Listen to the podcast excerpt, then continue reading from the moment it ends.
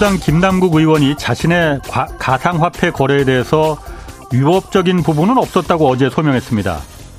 국회의원이 가상화폐에 투자하면 또 수익을 내면 안 된다는 그런 법은 물론 없습니다. 그러나 김 의원은 가상화폐를 보유한 상태에서 이 가상화폐에 대한 과세를 연기하자는 법안을 공동 발의했습니다. 김 의원은 불특정 다수를 대상으로 한 법안 발의는 이해 충돌에 해당하지 않는다면서 이렇게도 주장했습니다. 그럼 다주택자 의원이 종부세 깎아주자는 법안을 내면 이것도 이해 충돌이냐? 국민들은 그런 걸 이해 충돌이라 여기고 있습니다.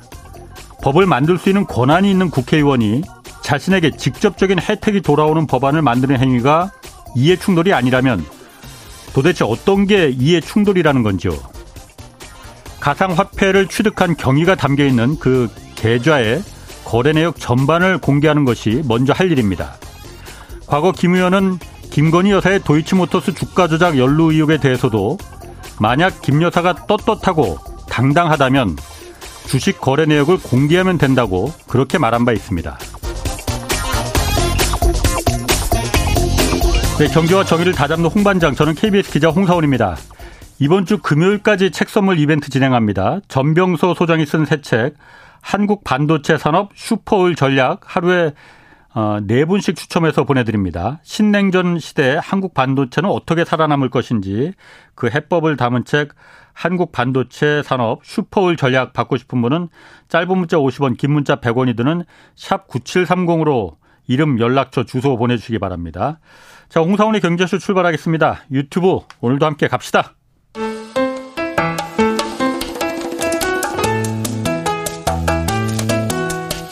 대한민국 최고의 경제 전문가만 모십니다.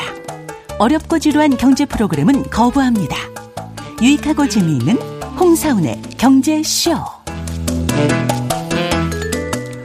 네, 윤석열 정부가 들어선 지 이제 내일이면 1년입니다. 현 정부 지난 1년간 경제 정책 점검해 보겠습니다. 성태윤 연세대 경제학부 교수 나오셨습니다. 안녕하세요. 네, 안녕하십니까. 날씨가 엄청 좋더라고요, 오늘. 네, 그렇습니다. 자, 이제 내일 이미 딱 1년 되는 날인데 지난 1년간 현 정부 경제 부분에서 일단 어, 성과 어, 잘했다고 보는 부분은 어떤 부분이 좀 있을까요?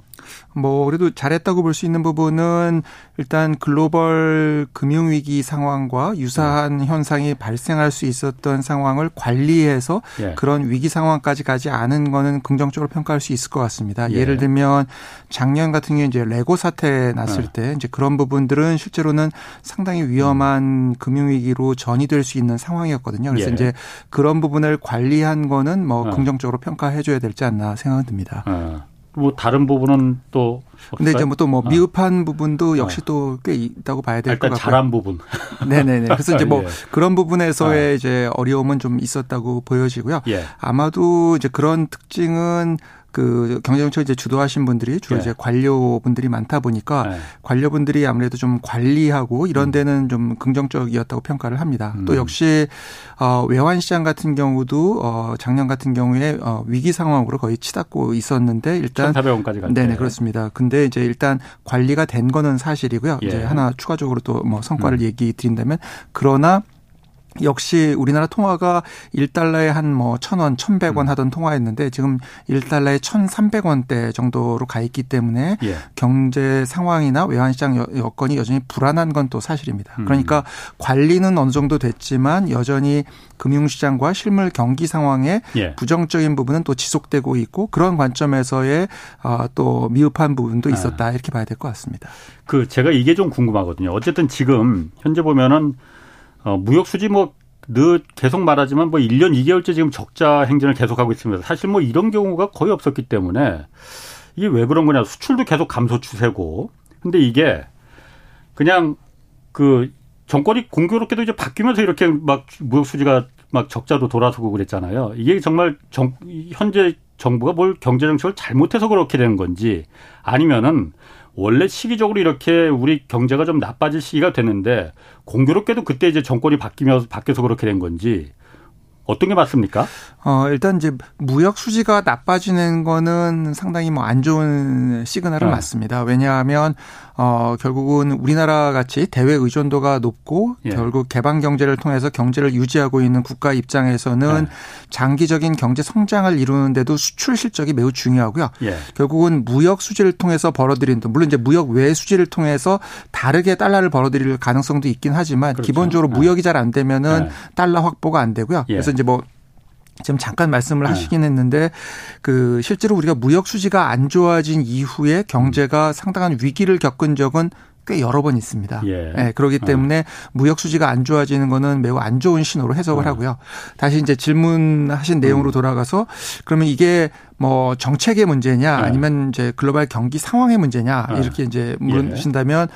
어 현재 무역 수지 악화는 글로벌 경기 상황하고 예. 우리나라 주력 상품의 산업 사이클하고 이두 예. 가지가 겹쳐 있는 것으로 보는 게 일단은 제일 정확할 음. 것 같습니다. 그러니까 어, 첫 번째 이제 우리가 가장 주력이 역시 반도체이거든요. 근데 그렇죠. 이제 반도체 네. 수출이 뭐 작년 대비해서 거의 한 40% 음. 정도 내지는 예. 거의 뭐 반토막이라고 표현할 정도로 수출이 크게 감소한 아. 상황입니다. 그러다 보니까 반도체가 워낙 감소하니까 다른 부분에서의 수출이 조금 개선이 돼도 경제가 음. 전체적으로 어려워질 수밖에 없습니다. 예. 실제로 어, 자동차 같은 경우는 생각만큼 수출이 나쁘질 않습니다. 오히려 예, 수출이 오히려 네. 좋았다고 할 수 있고요. 근데 우리가 워낙 반도체에 의존하는 경제이다 보니까 네.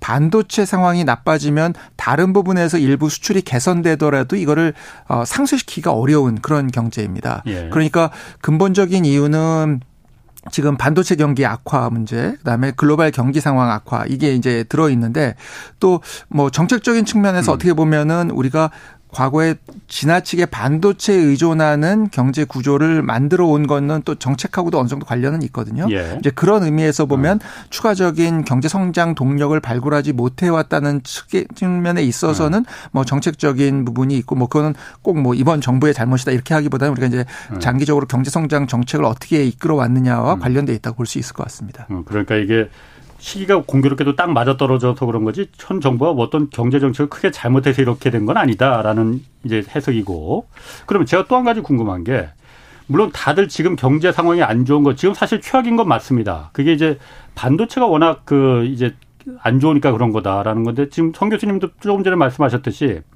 반도체가 사이클 산업이라는 거잖아요. 뭐 4년 5년마다 주기적으로 좋았다가 다시 꼬꾸라지고 이런 거잖아요. 맞습니다. 근데 왜 그럼 여태까지는 그럼 반도체가 사이클에서 4년 전에 5년 전에도 반도체가 안 좋았을 때가 있었는데 그때는 사실 지금처럼 이렇게 경기가 나쁘진 않았잖아요, 우리. 그러니까 지금 어. 말씀드린 대로 반도체 경기 사이클이 있어서 이제 네. 안 좋아진 시기에 일단 어려 어려운 건. 맞습니다. 거기에 이제 제가 아까 추가적으로 말씀드린 것처럼 글로벌 경기 음. 상황도 전반적으로 안 좋거든요. 아, 그러니까 겹쳐졌다. 그렇죠. 이게 공교롭게 산업 네. 사이클 우리가 주력인 산업 사이클에 약화하고 네. 글로벌 전체적인 경기 상황에 약화하고 겹쳐 있습니다. 예. 그다음에 또 하나는 우리가 글로벌 금융위기 때도 어려움을 겪었는데 그때 사실 좀 경기가 회복되는데 많은 도움이 됐던 게 중국이었거든요. 그렇죠. 근데 네. 중국이 리오프닝으로 이제 어느 정도 좀 개선이 되긴 했지만 네. 생각만큼 지금 한국 경제에 크게 도움이 되지를 않고 있는 상황입니다. 역시 뭐 도움이 안 된다는 건 아니고요. 음, 그러나 이제 예. 그 반도체의 악화를 상쇄할 수 있을 만큼의 도움이 안 되고 있고 그건 이제 몇 가지 이유가 실제로 있습니다. 이제 예. 첫 번째는 최근 중국 경기의 회복은 대개 서비스 위주로 되어 있습니다. 서비스 네, 산업 위주 위주로. 그렇습니다. 예. 그러다 보니까 우리가 수출을 해서 네. 이득을 얻는 부분이 좀 제한돼 있고요. 예. 그다음에 이제 또 하나는 이 코로나를 겪는 동안에 예. 중국이 이제 저는 이제 자기 완결적인 생산 체계라고 제가 보통 부르는데 음. 이 자기 완결적인 생산 체계를 어느 정도 유지할 수밖에 없었습니다. 코로나를 예. 겪다 보니까 아. 그러니까 우리나라하고 연결돼서 글로벌 분업 체제를 통해서 하던 부분이 상당히 약화됐습니다. 예. 그러니까 요 몇 년 사이 그걸 겪은 상태에서 회복이 되다 보니까 우리가 음. 과거처럼 중국 경제가 회복돼서 얻는 이득이 많지 않은 데다가 또 하나 문제는 우리나라 그리고 미국, 중국을 연결하는 글로벌 이 분업 체계를 통해서 실제로 우리 한국 경제가 수출해서 많은 이득을 얻어왔는데 지금 네. 미국하고 중국이 갈등이 심하다 보니까 그 과정에서 우리가 음. 경기 회복에도 불구하고 좀 어, 어, 이득을 얻는데 어려움이 예. 있다 이렇게 보시면 될 것 같습니다. 어, 그럼 말씀하신 대로 지금 중국이 사실 우리가 중국의 기, 그 어쨌든 교역량이 워낙 많고 기대는 음. 부분이 일단 현실적으로 큽니다. 그러다 보니까는 그 대중국 수출이 워낙 지금 꼬꾸라지고 있잖아요. 네. 그러다 보니까 지금 경기 그 모든 숫자들이 지금 최악으로 지금 되고 있는 건데 일각에서 이제 그렇게도 말을 해. 경제가 지금 중국이 reopening 됐는데도 중국이 별 한국 수출이나 이런 부분에 도움이 안 되는 이유가 어, 정치가 이제 뭐 경제 도움이 되기는 그냥 정치가 오히려 경제 지금 발, 발목을 잡고 있기 때문에 그런 거 아니냐. 그 말은 뭐 어렵게 말하지만 쉽게 말하면 돌려 말해서 중국이 한국 물건을 일부러 안 사주고 있는 거 아니냐. 그러니까 한국이 정치적으로 계속 중국과 거리를 두고 어 뭐 애들 말로 표현하면 미국 쪽에 자꾸 붙으려고 하니까 그런 거 아니냐. 정치가 이런 부분을 오히려 그, 그 경제의 발목을 잡고 있는 거 아니냐 이런 얘기들도 하거든요. 어떻습니까 그런 부분? 어, 그러니까 그 부분은 뭐 국내 정치라는 의미보다는 국제 정치적인 음. 어, 판도상에서는 일정 부분 이제 맞는 부분이 있습니다. 이게 예. 무슨 말이냐면 뭐 우리가 어 굳이 그 중국하고 미국하고 있는데 뭐 미국으로 가야 된다 이런 개념보다는 예. 사실 지금 현재 글로벌 분업 체제가 개편되고 있습니다. 그 예. 개편의 중요한 이유가 추동력이 실제로 그 국제적인 갈등 문제이거든요. 그러니까 예. 기존의 우리가 저희가 이제 흔히 high technology 분야라고 부르는 고기술 분야에 대해서는 미국이 음. 더 이상 중국에 대한 아 협력 관계가 불가하다는 입장을 지금 음. 계속 예. 어, 아주 명시적으로 보이고 있는 상황이고요. 예. 그러다 보니까 우리 입장에서는 제일 좋은 거는 뭐 역시 우리 입장에서는 미국과 중국을 네. 같이 연결하는 분업 체제가 국제적으로 잘 돌아가는 게 제일 좋고 거기에 가장 큰 수혜를 입을 수 있는 나라가 우리나라인 건 사실입니다. 네. 그세 나라를 어떻게 보면 연결하는 음. 체제가 되니까. 근데 이제 그게 잘 안 되는 지금 국제 구도상이 되어 있고 음. 이거는 뭐 우리나라가 만들어 가기는 좀 어려운 것도 사실이다. 그런 예. 관점에서 보면 우리 입장에서는 미국이나 일본을 중심으로 하는 글로벌 분업 체제에 좀 더 어, 역할을 할 수밖에 없다고 생각이 들고 그러다 보니까 이제 어, 아시아 태평양 지역 또는 인도 음. 지역까지 아우르는 그러한 형태의 글로벌 분업 체제에 대해 좀 더 어, 관심을 가, 어, 기울이고 그 방향으로 지금 일정 부분 이동을 하는 부분이 있고요. 그러다 보니까 그게 이제 전반적인 수출에도 좀 부정적인 영향이 나타나는 거는 사실이라고 봐야 될 것 같습니다. 그러니까 사실 그런 부분은 그러니까 제가 이해를 하겠어요. 그러니까 아니 저, 저희 제가 이해를 하는 게 아니고 그러니까 어쨌든 미국하고 중국하고 지금 어쨌든 패권 다툼이 있는 상황에서 우리가 당연히 말하면은 중국보다는 미국 쪽이 우리의 우방이 그 전통적인 우방이니 당연히 그쪽에 이게 그 함그 그 같이 가는 게 맞다라는 건 당연한 건데 사실 그래서 글로벌 공급 체계 망을 갖다가 미국, 일본 그 이쪽으로다가 같이 간다면은 이걸 우리가 시장이 그러면은 어디로 봐야 되느냐.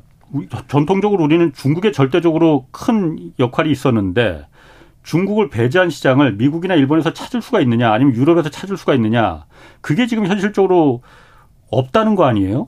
네, 그래서 이제 나오는 게 말씀드린 것처럼 글로벌 분업 체제의 이제 핵심 음. 그 high technology 분야의 축은 예. 미국과 일본, 우리나라를 연결하는 거고요. 이제 중요한 예. 시장으로 뭐 중국 시장이 그렇다고 해서 하지 말아야 된다는 건 절대 아니고요. 건 아니고 예. 예. 역시 이제 인도나 다른 음. 지역에 대한 아, 좀 더 어, 연계를 강화하는 이제 그런 노력이 지금 나올 수밖에 없는 거고 그럼에도 불구하고 현재와 같은 구도는 실질적으로 우리나라와 음. 같은 어, 무역 구조나 대외 경제 구조를 가진 국가에 상당히 불리해지는 것은 사실입니다. 그러니까 19세기 말에도 어 일종의 이제 전 세계적인 체계가 있다가 음. 이게 일종의 블록 경제화 되거든요. 예. 그이 블록 네. 경제화 됐을 때 이제 우리나라 같은 이 구조를 갖고 있는 경제들 그러니까 음. 가장 우리나라 경제의 특징이 내수나 어 자국 시장이 아주 크진 않거든요. 예. 그러니까 자국 그렇죠. 시장이 크지 않으면서 대외 무역을 통해서 예. 부가가치를 창출하는 경제 구조를 가지고 있는데 이런 국가들이 불리한 불리한 거는 뭐 사실이라고 봐야 될 것 같습니다. 그러니까 제가 뭐 이걸 제가 정말 궁금해서 그런 네네. 거거든요. 중국이라는 우리나라는 일본이나 미국하고 달리 미국이나 일본은 그냥 내수로도 그 인구를 통해서 내수를 통해서 시장을 경기를 살릴 수 있는 국가들이잖아요. 한국이나 대만은 그렇지 않잖아요. 네, 수출을 해야만이 먹고 살 수 있는 국민들을 먹여 살릴 수 있는 국가들이잖아요. 네 그러면은 중국이라는 시장이 절대적으로 커서 그걸 갖다 의존을 해왔었는데 의존이라는 표현이 뭐 좀 적절치는 않은 것 같습니다. 중국이라는 시장을 통해서 많이 우리가 먹고 살았는데 그걸 인도나 아세안 국가로다가 대체한다고 해서 그게 지금 현재 단기간으로 바뀔 수도 없을 네, 뭐 뿐더러. 그렇죠. 그래서 그 어. 기간 동안에 어려움이 어. 있는 건 사실로 봐야 될것 아, 같고. 그거는 네네 그렇습니다. 그럼 이거 그냥 받아들여야 되는 겁니다. 네, 그, 그러니까 이제 high 어. technology 분야는 그렇다. 아. 받아들여야 될 수밖에 없고요. 예. 다만 이제 중국도 그렇고 미국도 그렇고 그런 high technology 분야가 아닌 분야에 대해서 음. 굳이 제약을 하지는 않거든요. 예. 네, 그리고 아. 이제 그런 분야에 있어서의 시장으로서의 같이 이제 상호 협력하는 분야는 뭐 같이 당연히 가는 게 중요하다. 예. 그런데 지금 이제 강조되는 아. 분야는 계속 말씀드린 나온 것처럼 어 결국 이제 미국의 입장에서는 국가 안보랑 관련될 수 있다라고 생각하는 예. 이제 반도체를 비롯한 high technology 분야는 곤란하다. 음. 이제 이런 입장 입장을 계속해서 지금 이제 보이고 있는 상황이어서 이제 음. 그 부분은 뭐 저희가 이 판도 자체를 바꾸기는 좀 어려운 것도 사실이다 이렇게 보고 있습니다. 뭐 사실 중국에 팔을 게 팔아먹을 게 우리가 하이테크놀로지뿐 말고는 다른 거는 오히려 중국이 더 잘 만드는데 사실 뭐 마땅치 않을 것 같은데 그냥 이 상황은 그냥 그냥 운명이다고 받아들여야 되는 거군요, 그러면은. 네, 뭐, 어. 그, 건 이제 어. 뭐 하이테크놀로지 분야도 여러 개가 있습니다. 네. 이제 특히 그, 아, 국가 안보랑 이제 음. 미국 입장에서는 이제 관련돼 있다고 아. 이제 반도체 같은 경우 이제 생각을 하는 거고 그거는 예. 이제 무기 체계나 이런 거 관련된 부분이라고 보실 수 있고요. 그러나 이번에도 이제 우리가 자동차 산업이 잘 되는 파트가 있습니다. 예. 근데 이제 아. 그거는 사실 어떻게 잘 된 거냐 하면 어 되게 친환경 형태의 음. SUV들을 사실 많이 팔았거든요. 예. 그러니까 음. 이런 이제 기술 변화가 우리가 반도체 하나만 딱 의존하고 특히 이제 중국 시장에 꽤 연결돼 있다 보니까 타격이 좀 상당한 상황이고 예. 그래서 이제 계속해서 다른 산업 그다음에 다른 국가와의 연계를 통해서 이 음. 어려움을 좀 이제 타개하기 위한 노력을 계속할 필요가 있는 거고 예. 아직까지 이제 자동차가 거기까지 가지는 못했지만 이제 계속 노력이 필요하다고 보시면 될 것 같고요. 조선 같은 음. 경우도 이제 엔진이나 뭐 이런 부분들 이슈에 있어서 지금은 예. 이제 환경 이슈가 지금 중요하기 때문에 이제 거기에 적응할 수 있는 기술력이나 음. 우리가 이제 준비가 되어 있는 분야들은 예. 어느 정도 영향이 어 그래도 긍정적인 영향이 있다고 보셔야 될 것 같습니다. 음. 그 주요국 이제 국제기관들에서 주요국 성장률 전망치를 이제 계속 내놓잖아요. 네. 근데 뭐 작년에는 다 이제 그 내려가는 거 하향 떨어지는 거로 이제 내놨다가 작년 말부터는 다시 이제 좀 수정을 해서 주요국들 같은 경우는 오히려 좀 올해는 좀 나아질 거다. 성장률 전망치를 좀 계속 올리고 있는데 우리나라만 좀 계속 떨어지는 거로 전망을 하고 있잖아요. 약간 좀 기분이 나쁘기도 하고 왜 우리 우리가 뭐 그렇게 미운 털이 박혔길래 물론 전망치이긴 한데 이유가 뭘까요? 우리가 이렇게 안 좋게 보는 이유가 우리만 안 좋게 보는 이유가? 아, 그러니까 완전히 우리만 안 좋은 건 아닌데 아. 이제 우리 같은 국가들이 좀 더 안 좋게 보는 건 사실입니다. 이제 예. 최근에 뭐 최근 아니고요. 이제 지난주에 그 아시아 개발은행 연차 총회가 음. 있어가지고 제가 이제 거기 무슨 세션에 좌장을 해서 거기 온 이제 기관 음. 한테 제가 예. 기관에게 물었습니다. 어. 뭘 물었냐 하면 이번에 마치 우리나라 경제 성장률을 어. 1% 초반대까지 낮췄거든요. 예, 그 그렇죠. 해당 기관에서. 그래서 제가 아, 왜 이렇게 많이 낮췄냐 어. 그랬더니 아, 역시 뭐 지금 제가 말씀드린 거랑 거의 비슷한 논리입니다. 이제 네. 수출에 대한 음. 네, 어려움이 상당히 지금 한국 경제가 가지고 있는 것으로 보이고 예. 그렇기 때문에 이제 그거를 반영을 한 것으로 이렇게 예. 이제 이야기를 했습니다. 아. 그러니까 결국은 어 수출이 지금 상당히 어려움을 겪고 있고 그게 예. 이제 무역 수지 악화로 지금 나타나고 있고 이렇게 되면 이제 경제 성장률이 어 하강할 가능성이 높다고 어. 생각하는 거죠. 제가 일반적으로 기관들에서 경제 성장률 예측을 할 때 이제 어떻게 하냐 하면 어 제일 중요한 게 이제 소비 투자 음. 그다음에 수출 수입을 고려한 이제 경상수지 파트고 그다음에 예. 이제 정부가 지출하는 파트 이렇게 되거든요. 예. 근데 이제 소비 파트는 어 비교적 좀 안정적입니다. 예. 대부분 경제가 예. 왜냐하면 이제 소비를 갑자기 늘리거나 줄이거나 이렇게는 많이 안 하거든요. 예. 그래서 이제 물론 이제 코로나 때 같은 때는 이제 변화시키지만 예. 그다음에 이제 변동이 꽤 큰 파트가 투자하고 수출입니다. 예. 근데 이제 우리나라 같은 경우는 이 투자 자체도 수출의 영향을 많이 받습니다. 음. 그러다 보니까 수출이 이렇게 꺾이게 되면 대개 경제 성장 이제 예측을 할 때 어, 상당히 좀 어려워질 가능성이 음. 있다라고 보는 거고 그러다 예. 보니까 이제 정부에서 얘기한 것처럼 어, 상조하고가 쉽지 않을 가능성이 있다고 지금 이제 자꾸 우려를 하는 부분이 지금 수출 하락하고 매우 관련이 높습니다. 음, 수출 하락 되면은 투자도 그러니까 위축되고 네 그렇습니다. 민간 가게들 가게들도 당연히 지갑을 닫게 되고 네네. 그러면은 이 상태에서 이게 사실 경기가 좋아질 것으로 예상되면은 지갑을 좀 열겠지만은 경기가 뭐 정부에서는 상저하고 하반기는 좋아질 거다고 하지만은 사실 그 부분도 지금 조금 어두운 어두운 전망으로 지금 가고 있고 그러다 보니까 자꾸 민간들도 지갑을 닫 닫아서 소비를 안 하려고 하고 기업들도 미래가 확실치 않으니까 투자 안 하려고 하고 그럼 지금 상태에서는 이렇게 아무도 돈을 쓰지 않으면 결국은 다 죽는 거잖아요. 네. 결국은 돈을 쓸 수 있는 여력이 있는 파트는 정부밖에 없는 거 아닙니까? 그럼 정부라도 좀 재정 지출을 늘려서 돈을 좀 돌려 돌게 만들어야 되는 거 아닌가라는 생각인데. 그러니까 지금 뭐 정확한 말씀이시고요. 사실은 네. 이제 지금 소비 파트가 많이 위축돼요. 소비 파트가 일부는 좀 개선됐습니다. 근데 이제 음. 어 생각만큼 그렇게 이제 코로나 이후 상황이라고 막 개선되지는 않았고요. 예.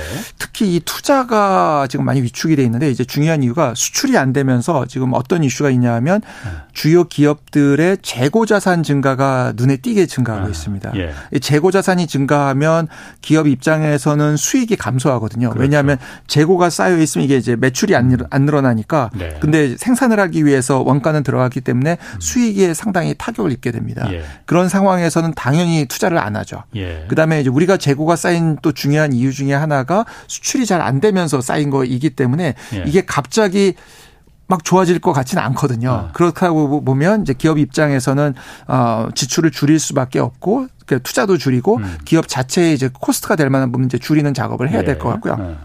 이제 정부 같은 경우에는 음. 어 이제 그래도 이런 상황에서 좀 여력이 있을 수가 있는데 이제 문제는 최근 사실 또 몇 년 동안 우리가 그 재정을 또 많이 확대를 해놨습니다. 이 예. 공교롭게 어. 그러다 보니까 여기서 더 확대하는 데는 지금 재정 문제, 재정 지출을 감당할 재원 문제에 대가 지금 봉착할 가능성이 높습니다. 다른 나라보다는 그래도 좀 여력이 있는 거 아니에요? 그러니까 지금 말씀하신 대로 어. 다른 국가보다 GDP 대비한 어. 레벨은 여력이 있습니다. 어. 근데 이제 우려를 하는 건 통상적으로 뭘 우려하냐면 증가 속도가 음. 보통 그 한 최근 3, 4년 동안은 어땠냐 하면 다른 3, 4년 조금 전부터 시작이 어. 된 건데 다른 그 재정 음. 위기를 음. 과거에 겪었던 국가들의 속도로 증가하고 있습니다. 음. 그러니까 우리가 이제 인지는 하고 있어야 되는 게 예. 레벨 자체는 큰 문제 어. 아닌 지금 수준은 맞습니다. 근데 이 과거에 재정 위기를 겪었던 국가들 중에도 레벨이라고 생각하는 게 낮았는데 속도가 빨라지면 순식간에 재정 위기 국가가 되는 국가들이 있었거든요. 아. 그래서 지금 이 재정을 이미 네. 확대된 재정을 더 추가로 팽창시키는 데는 조금 어려움이 있다 보니까 네. 아마 경기 부양 정책을 쓰는데 애로사항이 있다고 보여지고요. 또 하나 이슈는 예. 사실 이제 경기 부양이라는 게 재정을 통해서도 할 수 있지만 돈을 찍어서 예. 즉 금리를 낮춰서 할 수도 있는데 음. 이제 그거는 물가 문제 때문에 그렇죠. 하기가 어렵습니다. 예. 특히 지금 국민들이 느끼는 체감 물가는 상당히 지금 높은 상황입니다. 왜냐하면 예. 어, 최근 발표된 소비자 물가 상승률은 한 3%대로 내려왔습니다. 한 3.7% 내려왔는데 역시 여전히 그게 높은 수준이긴 합니다. 왜냐하면 이제 우리가 한국은행의 목표가 2%거든요. 근데 예. 2%에 비해서는 훨씬 높은 데다가 문제는 그 통화 정책을 쓸 때 즉 금리를 오리고 내리고 이걸 결정할 음. 때 중요한 것 중에 하나가 근원 물가라는 겁니다. 음. 이게 뭐냐 하면 이제 에너지 가격하고 농수산물 가격을 음. 제외하고 통화 정책에 의해서 실제로 되는 물가라고 보는 건데 이게 여전히 높습니다. 그러니까 관리 가능한 거, 관리 가능한 뭐, 것만 보고 하는 뭐 물가, 값, 식당값 뭐 이런 거. 네, 아, 이제 관리 가능한 것만 이제 네. 보는데 그건 아직까지 높다 이거죠. 매우 높고 특히 아. 이제 바깥 그 얘기를 하셨는데 아. 그 외식 관련된 예. 즉 이제 어, 저희들 표현으로 제, 에, 재화 물건뿐만 아니라 서비스가 들어간 거는 상승률이 엄청 또 높습니다. 예. 그러다 음. 보니까 국민들 입장에서는 지금 구매력이 많이 떨어져 있거든요. 음. 그래서 이거를 금리를 낮추고 돈을 푸는 형태로 경기 부양을 해서 잘못해서 물가가 불붙어 버리면 이 상황이 더 나빠질 수도 있거든요. 그러니까 그거는 그거는 사실 가능하지 않은 방법이고 제가 네. 말하는 거는 그러면은 어느 정부도 정부마저도 돈을 그럼 그 쓰지 않으면은 재정이라도 풀지 않으면은 그럼 돈을 아무도 안 쓰면은 그냥 앉아서 다 죽자는 얘기 아니냐. 네네. 정, 지금 쓸 수 있는 여력이 정부밖에 없, 그나마 네. 있는 게 정부밖에 없는 거 아닌가. 그래서 말씀드린 대로 아. 재정을 아. 쓰지 말라는 건 아니고요. 아, 예. 재정이 지금 약간 팽창된 상황이거든요. 그래서 예, 이걸 예. 더 팽창하기는 어려운데 음. 현재 재정 정도를 쓰는 거는 제가 보기에 타당하다라고 예. 보는 거고 지금 아마 세수가 근데 부족해가지고 이거를 그렇죠. 다 조달하기가 어려울 겁니다. 그래서 예. 이제 저 같은 사람은 그런 경우에는 어쩔 수 없이 국채를 발행해서 예. 현재 재정은 어느 정도 지출을 하고 지금이 경기상에서 하강한 국면이기 때문에 그걸 반영해서 어 일정 부분은 너무 무리해서 세금을 걷기보다는 예. 어 재정 지출을 하는 게 맞다 이렇게 생각을 하는 입장입니다. 근데 제가 제가 사실 경제에 대해서 잘 몰라서 그런지 네.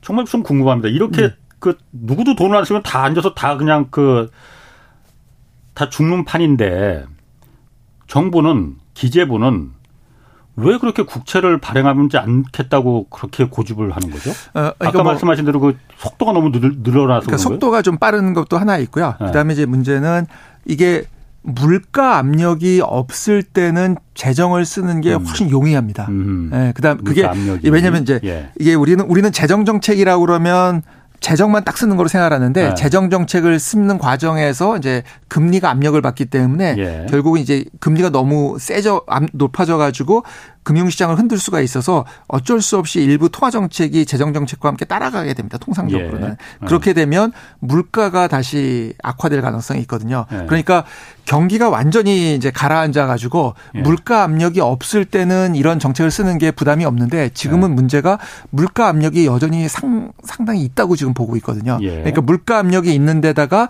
재정을 빠른 속도로 늘리면서 금리 압력이 생기면 어쩔 수 없이 통화 정책을 따라오게 만들고 그게 이제 돈을 더 풀어야 되거든요. 그렇게 예. 되면 갑자기 이게 물가가 불붙어 버리면 경제가 관리가 안 되거든요. 그래서 음. 이제 일반적으로 이 재정 정책을 쓰는 강도가 이렇게 물가 압력이 있을 때는 이렇게 좀 세게 쓰기는 조금 어렵다고 보시면 될 것 같고요. 음. 이제 뭐 한 뭐 몇 년 전에 이때는 물가 압력이 상당히 낮은 상황이었거든요. 그렇죠. 그러니까 네. 그럴 때는 사실은 재정 정책을 쓰는 게 훨씬 더 어. 용이합니다. 예. 그렇게 네. 이해를 해 주시면 좋을 것 같습니다. 어. 그러면은 정부에서 국채를 어, 성 교수님이 이제 바, 발행해야 된다고 이제 결국 저는 뭐 예, 국채 예, 국채 발행이 불가피하고요. 예. 그럴 이럴 때는 불, 국채를 또 발행하는 게 맞다라고 생각합니다. 음. 무조건 이제 돈을 막 쓰려고 국채를 발행한다 고 음. 그러면 저는 뭐 당연히 반대하는데 예, 예. 이런 경기 상황 하에서 지금 말씀하신 예. 것처럼 민간 부분이 위축돼 있을 때는 재정을 어느 정도 유지를 해주는 게 맞고 예. 그렇게 유지를 하기 위해서는 이럴 때는 또 국채를 발행을 해주는 게 음. 어, 필요에 따라서는 예, 하는 게 맞다라는 그런 입장입니다.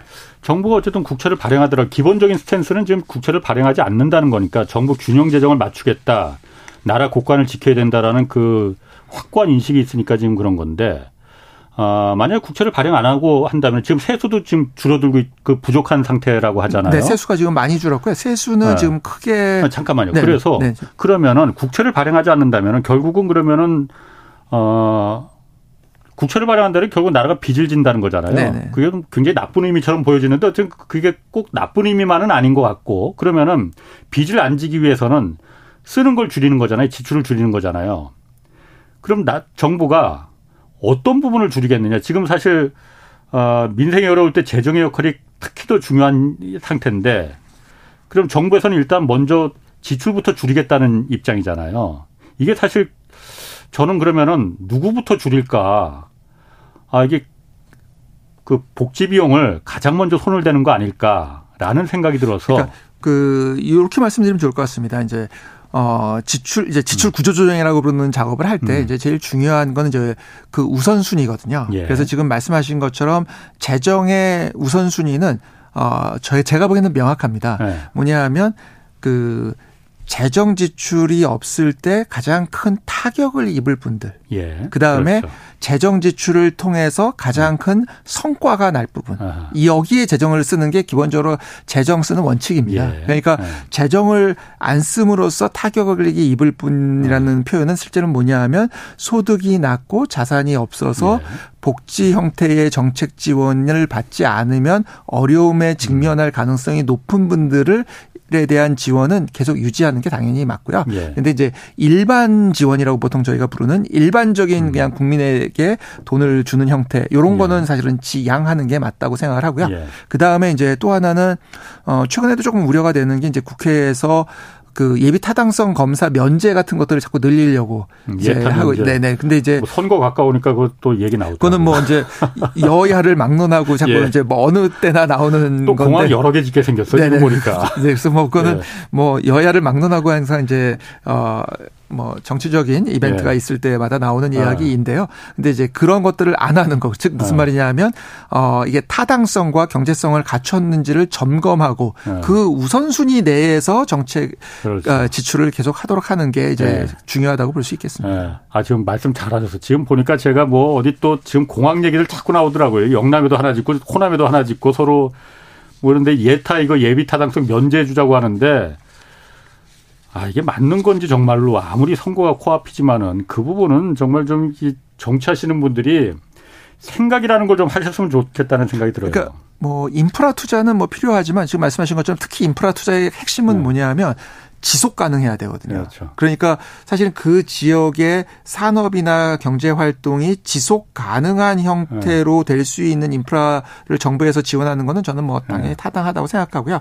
근데 그게 아닌 경우는 사실은 그 재원으로 어그 지을 게 아니고 그 네. 재원은 사실 이제 아까 얘기 네. 나왔던 어 소득이나 재산이나 이런 게 어려워서 어려운 분들에 대한 일반적인 복지 지출을 하는 게 실제로는 맞다 네. 이렇게 볼 수 있을 것 같습니다. 자, 그 재정 지출하는데 지금 그 어쨌든 국채를 안 낼 수 있으면 안 내는 좋은데 지금 세수가 네네. 워낙 부족해지니까 지금 그럼요. 그런 거잖아요. 세수가 뭐 3월까지 벌써 20조 원 넘게 부족해 그 결손이 됐다고 하는데 일단 제가 궁금한 게 그거예요.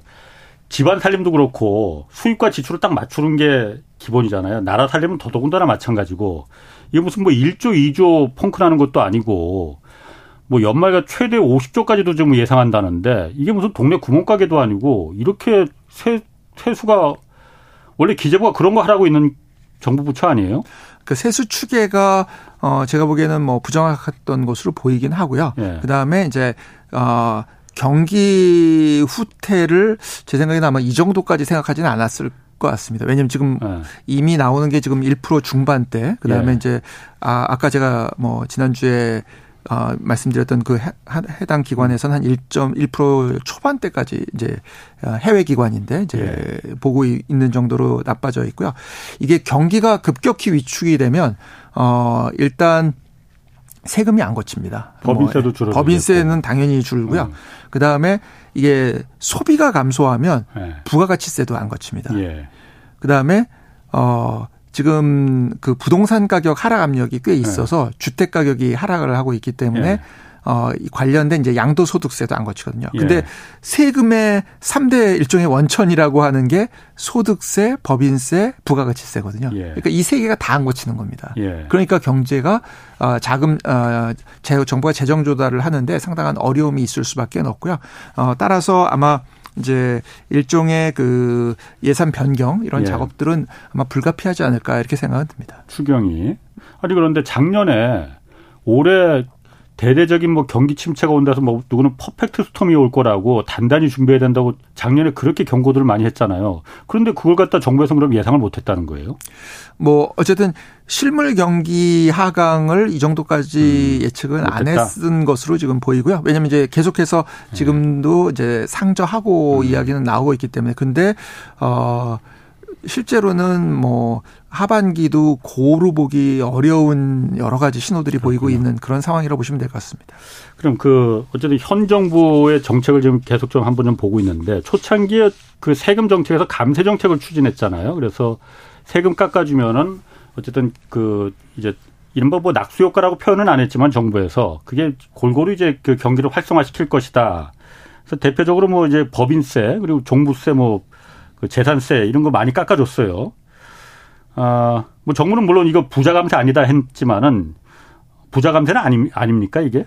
그러니까 그 저는 이제 법인세에 대해서는 아. 보통 어떻게 생각하냐면 이제 법인세는 우리가 그 법인이 낸다고 생각을 하는데 실제로 법인세는 저희가 이제 세금 규착이라고 부르는데 이제 세금이 예. 누구한테 가냐 하면 어그 기업의 근로자, 기업의 음. 주주, 그 다음에 그 기업의 경제 활동을 통해서 이루어지는 행위들에 보통 규착되는 경우들이 많다고 보고요. 예. 그 다음에 해외 이제 그뭐 저희들 용어로 그 국제 조세 경쟁이라고 부르는데 이제 국제 음. 조세 경쟁에서 제일 치열한 파트인 건 맞습니다. 음. 그렇기 때문에 그리고 어 우리가 과거에는 한 중간 정도 위치였다가 법인세가 좀 높아진 것도 사실입니다. 예. 다른 네. 국가들의 유효세율로도 그렇습니다. 사실은 명목세율도 그렇고 그래서 실효세율도, 실효세율도 실제로는 좀 높아졌습니다. 어. 그래서 뭐 그거를 부담을 여러 가지 뭐 세액 공제를 해주는데도 실효세율이 실효세율이 네 실효세율이 어 이제 우리는 일반적으로는 명목세율은 네. 높지만 실효세율은 되게 낮다고 그렇죠. 생각하시는데 네. 다른 나라들도 실효세율을 여러 방법으로 낮춰주거든요 음. 실제로는 예. 그렇기 음. 때문에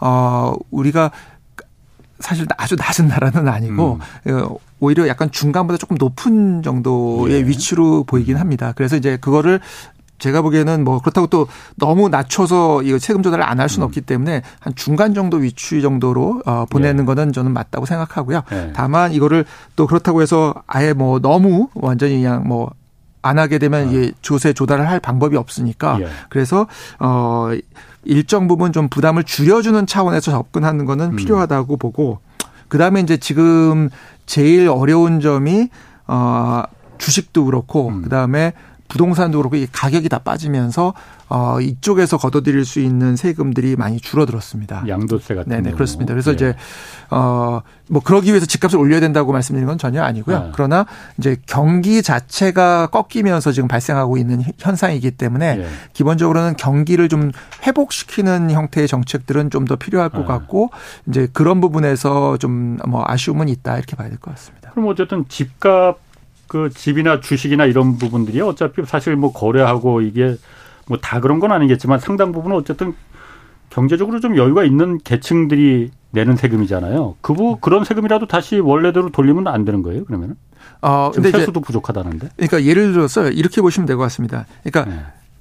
그 세금 구조를 어떻게 만드냐가 중요한데요. 네. 이제 우리가 지난번에 이제 종합 부동산세 있지 않습니까? 예. 일반적으로 우리가 보유에 대한 세금을 높이는 것 자체를 뭐 부정하거나 이제 뭐안 음. 된다 이렇게 얘기를 하는 게 아니라 예. 실제로 예를 들면 이제 그 세금을 어떻게 디자인하냐가 중요합니다. 아. 예, 예를 들면 예. 내가 주택을 팔아서 그 소득이 발생을 했을 때 세금을 내라고 하면은 부담이 덜한데 음. 예를 들면은 그냥 아. 예를 들어서 미래. 그렇죠. 미래에 네. 발생할 걸 지금 내라고 예. 하면 타격을 상당히 입게 되거든요. 예. 그분이 자산은 많이 있다 하더라도 음. 그게 이제 우리나라 같은 경우에 그 아, 노인 빈곤 문제도 음. 실제로 관련이 예. 있습니다. 이거 왜냐면 이제 예. 노인분들이 주택이 있어 가지고 예. 자산으로는 여유가 있는데 소득은 없는 경우들이 많거든요. 음. 그러면 이제 이런 분들한테 세금을 걷게 되면 우리 생각에는 자산가한테 세금을 건다고 생각하는데 실제로는 음. 소득이 낮은 분이 세금을 내고 있을 가능성이 네. 생각보다 있습니다. 네. 그래서 이제 이런 부분 때문에 어 이걸 이런 거는 음. 이제 실제로는 세금을 디자인을 어떻게 하느냐가 더 네. 중요하다고 네. 보셔야 될 것 같습니다. 알겠습니다. 그 어쨌든 우리나라 경제에서 지금 최대 뇌관은 다른 무엇보다도 가계부채다. 이 부분은 뭐 거의 모든 분들이 네, 다 동의하는 네. 것 같아요. 가계부채 문제를 어 이게 뭐 그 누가 잘못했다 이런 걸 따지는 게 아니고 해결할 방법이 있긴 있는 겁니까? 그러니까 제가 가계부채 얘기가 나오면은 자주 이렇게 말씀을 드립니다. 아. 이제 어 누군가 이제 아픈데 아. 예를 들어서 당뇨병이 있거나 고혈압이 있다. 아. 이러면 사실은 이거를 해결할 방법이 있냐 그러면 사실 이 병은 해결이 잘 안 된다. 그렇죠. 난치병이죠. 난치병이다, 아. 실제로는. 아. 근데 문제는 고혈압 자체로 바로 돌아가시는 건 아니고 고혈압으로 인해서 음. 스트로크가 왔을 때 예. 이럴 때 이제 사실은 음. 이제 어 상당히 위험해질 수 있, 는 거거든요. 또 예. 고혈압 아, 당뇨가 있는데 갑자기 뭐 저혈당 쇼크가 어. 왔다든지 예. 아니면 이제 뭐 다른 기능들이 아, 파괴되면서 음. 했을 때 그렇기 때문에 가계 부채는 그 가계 부채 문제를 직접 다 해결한다고 접근하기보다는 예. 잘 관리해서 이게 예. 위기나 다른 상황으로 전이되지 않도록 예. 그러면서 경제가 체력이 강화돼 가지고 당뇨나 고혈압이 자연스럽게 낮춰주면 좋지만 이거를 예. 무리해서 관리를 하게 되면 그 예. 자체가 사실은 어 어려움을 만들 수 있다 이렇게 보고 있고요. 그래서 이제 가계 부채를 해결하는 해결이라기보다 이제 잘 관리하는데 이제 키는 결국 두 개라고 볼 수밖에 없을 것 음. 같습니다. 경기를 회복시키는 거. 그러니까 경기가 회복돼야만 어 국민들이 내 소득이 어느 정도 높아져야 예. 결국은 가계 부채에 따른 원리금 상환 부담에 의해서 악화되는 부분을 막을 수가 있거든요. 예. 그다음에 이제 또 하나는 어 자산 가격이 급격하게 변동하는 상황들을 이 발생하지 않도록 관리하는 것. 이제 대표적인 게 역시 부동산. 주택이나 부동산이죠. 예. 그러니까 부동산 가격이 급격하게 오르면 가계 부채를 확 늘려야 되거든요. 예, 그러니까 이것도 그렇지. 매우 안 좋은 상황이고 문제는 어 자기가 주거를 위해서 주택가를 구입을 주택을 구입을 했고 네. 그게 이제 가계 부채로 했는데 갑자기 이게 가격이 또 폭락해 버리면 사실은 부채는 그대로 있는데 가격이 낮아지니까 이분들이 견딜 수가 없거든요. 부채만 남는 거죠. 그렇죠. 부채만 네. 남게 됩니다. 그래서 결국은 이 자산 가격이 너무 급등하거나 네. 급락하지 않도록 관리하면서 경기를 전반적으로 관리하는 것. 이게 가계 부채에서는 가장 중요하다 이렇게 음. 볼 수밖에 없고요. 한 예로 예를 들어서 네덜란드 같은 국가가 있습니다. 이제 네덜란드 같은 예. 국가가 우리가 보통 가지고 있는 가계부채 비율로 보면 우리나라보다 훨씬 높습니다. 네. 근데도 이제 왜 안정적으로 관리되어 있다라고 보통 대부분 생각하거든요. 그리고 그 이유는 지금 말씀드린 국민들이 어쨌든 어요 급격한 자산 가격 변동에 따른 음. 위험이 크지 않다고 보고 또 하나는 국민들이 어쨌든 소득이나 이런 것들이 좀 안정적으로 유지된다라고 하면 네. 아 이제 괜찮다고 보는 거죠.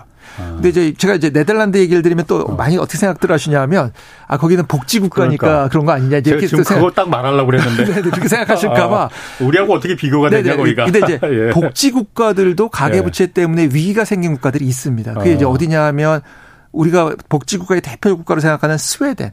어. 노르웨이, 예. 핀란드 이런 예. 국가들도 우리가 겪었던 가계 부채와 부동산 위기를 다 겪었는데요. 역시 마찬가지입니다. 그럼 뭐냐면 예. 이거는 사실은 단순히 복지 국가의 문제가 아니고 그 국가들에서도 급격하게 부동산이 올라갔습니다. 그랬다가 급격하게 하락을 했거든요. 어. 그러면은 그냥 위기가 오는 겁니다. 이거는 예. 복지국가의 이슈는 아니기 때문에 그래서 예. 우리가 항상 자산 가격, 특히 부동산을 중심으로 한 자산 가격이 급등하지 않게 관리하고 예. 급락하지 않게 관리하는 게 항상 음. 중요할 수밖에 없다. 이렇게 말씀드릴 수 있겠습니다. 그럼 지금 가계부채하고 다 연결되는 거지만 또 하나 뇌관이 지금 그 부동산 PF를 네네네. 자꾸 얘기하잖아요. 네네. 뭐 정부에서는 부도 어제 엊그제 어젠가 한국은행 총재도 부동산 PF를 관리 가능한 통제 가능한 수준이다. 너무 그렇게 걱정할 필요는 없는 것 같다라는 뉘앙스로 얘기는 했는데 어 워낙 뭐 이게 올해 초부터 계속 뭐 부동산 TF가 PF 터진다 터진다 그 얘기를 하니까 이거는 정말로 그 뇌관이 될 수 있는 건지 없는 건지 일단 그거부터 좀. 네, 뭐 당연히 뇌관이 될 수 있고요. 아 있어요? 사실은 상당한 어. 위험 요소가 있다고 봐야 될것 예. 같습니다. 뭐 아무래도 이제 정책 당국자께서 뭐 위험하다 이렇게 얘기할 수는 없다고 보셔야 될 것 같고요. 어. 네, 그러나 이제 어, 상당한 위험 요인이 있다. 왜 예. 그러냐 하면 일단 이 어떻게 생각하시면 쉽냐 하면 부동산 프로젝트 파이낸싱은 어 가장 쉽게 생각하실 수 있는 게 어. 상가로 한번 생각해 보시면 쉬울 음. 것 같습니다. 네. 그러니까 우리가 주거용 주택은 그래도 기본적으로 항상 수요가 있습니다. 그렇지. 예, 예. 왜냐하면 내가 집에 거주를 해야 되기 때문에 예. 어 예. 기본적으로 우리가 뭐 거리에서 자지 않는 이상은 기본적으로 네. 주거에 따른 수요는 기본적으로 어느 정도 존재한다고 음. 보셔야 될 것 같아요. 수요가. 네네, 수요가. 음. 근데 부동산 프로젝트 파이낸싱은 물론 이제 주택용도 할 수 있지만 이제 기본적으로는 음. 상업용 부동산이라고 네. 보시면 됩니다. 예. 그러니까 우리가 아주 쉽게 생각하면 상가라고 보시면 돼요. 네. 근데 상가는 내가 장사가 잘 될 것 같아야만 분양을 받고 사실은 거기 들어가거든요. 그렇죠. 근데 네. 경기가 지금처럼 이렇게 가라앉고 있으면 아.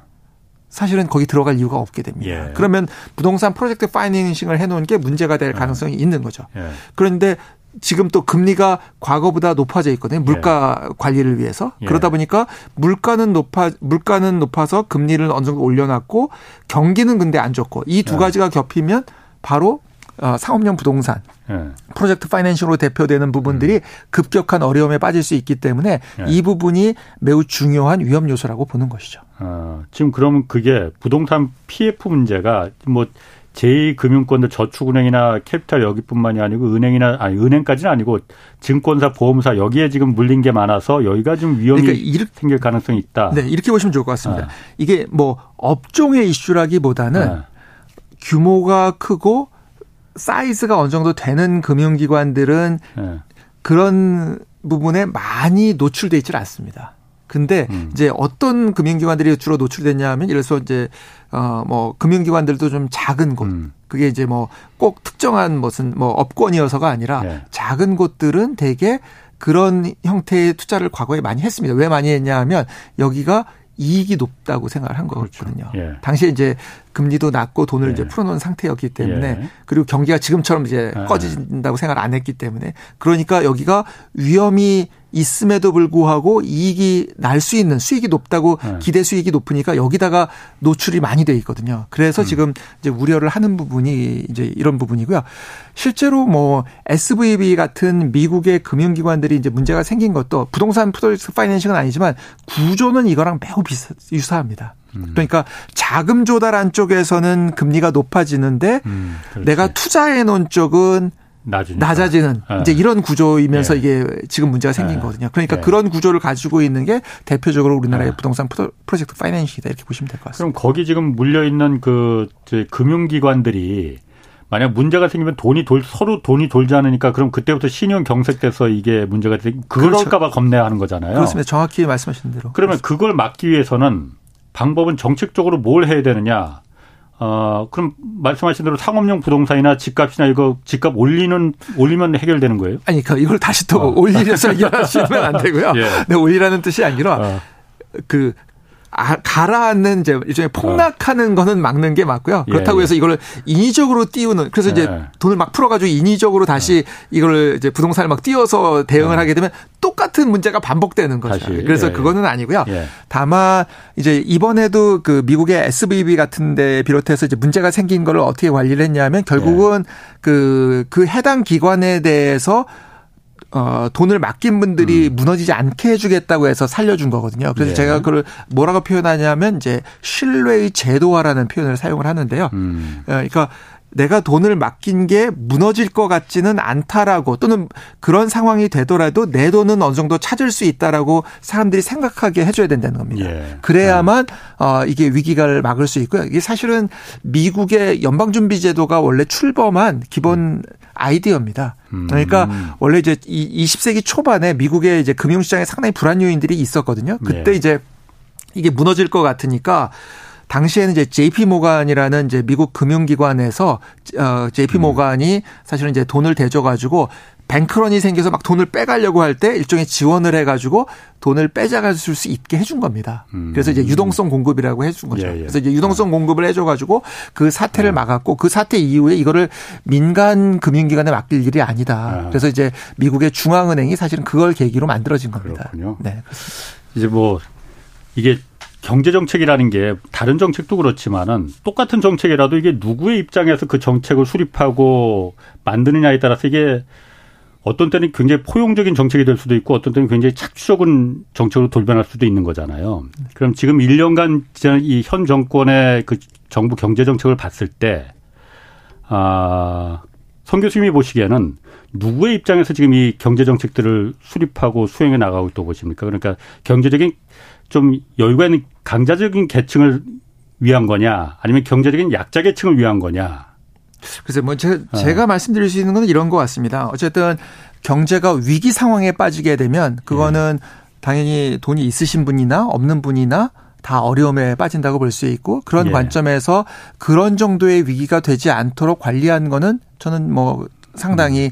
어 그래도 높이 평가해 줘야 된다라고 생각을 하고요. 예. 그러나 어 지금 물가 문제, 음. 그다음에 경제 성장 문제가 충분히 어 성과를 거두지 못하고 있는 것도 사실이라고 생각은 들고요. 예. 이제 그렇게 되는 상황, 이제 뭐 이런 이제 물가가 불안 요인이 지속되고 그다음에 경기가 하강하고 이런 상황 하에서 아무래도 타격을 더 입는 분들은 예. 이제 소득이 낮거나 이런 어려운 분들이 더 타격을 입을 수 있기 때문에 이제 예. 그런 분 그런 부분에 대한 정책에 대해서 결국 이제 음. 경제 그게 바로 일반적인 뭐뭐 뭐 그게 포용적인 정책이냐 뭐 이런 부분보다는 경제 전반이 잘 돌아가게 하는 정책이 결국은 포용적인 정책이 될수 음. 있다고 생각되고 그런 의미에서 지금 말씀드린 것처럼 결국 이제 물가를 안정화시키면 시키면서 경제 성장의 동력을 다시 회복하는 이게 이제 중요한 정책이 될 수밖에 없다라고 판단됩니다. 음.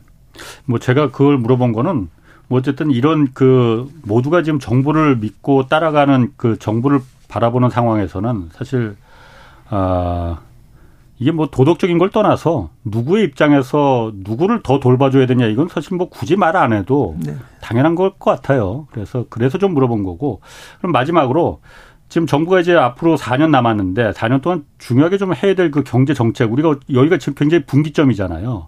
어떤 거에 좀 중, 지금 말씀드린 것처럼 결국 경제 성장을 회복하는 정책이 매우 중요하다. 그러니까 네. 우리가 아까 뭐 나무쌤 1%대 경제 성장을 당연한 것으로 받아들여서는 네. 상당히 어렵다고 보는 수밖에 없고요. 네. 제가 이제 뭐 또 자주 이제 언, 어, 언급하는 것 중에 그 하버드대학의 이제 벤자민 프리드만 교수가 쓴 아, 유명한 책이 있습니다. 그게 뭐냐면 경제 성장의 도덕적 결과에 관하여라는 책인데 이게 무슨 음. 말이냐 하면 결국 경제가 성장을 못하면 예. 어, 쉽게 말해서 사람들이 팍팍해지고 갈등도 심해지고 음. 어려움이 많이 빠진다는 그런 이야기입니다. 음. 아주 뭐 어떻게 보면 당연한 이야기죠. 근데 이제 음. 그거를 역사적인 사례나 이런 것들을 통해서 이제 이렇게 집대성을 해 놓은 거거든요. 예. 그러니까 그런 관점에서 우리가 생각해 보면 결국은 어 다 같이 잘 네. 사는 세상을 만들어가기 위해서 음. 중요한 거는 결국은 경제 성장을 회복시키는 일이 이루어지지 않으면 또 물가를 안정시키지 않으면 안 되는 거고 그게 바로 경제 정책의 가장 중요한 포커스가 될 수밖에 없다 이렇게 생각이 듭니다. 알겠습니다. 오늘 잘 들었습니다. 성태윤 연세대 경제학부 교수였습니다. 고맙습니다. 네, 감사합니다.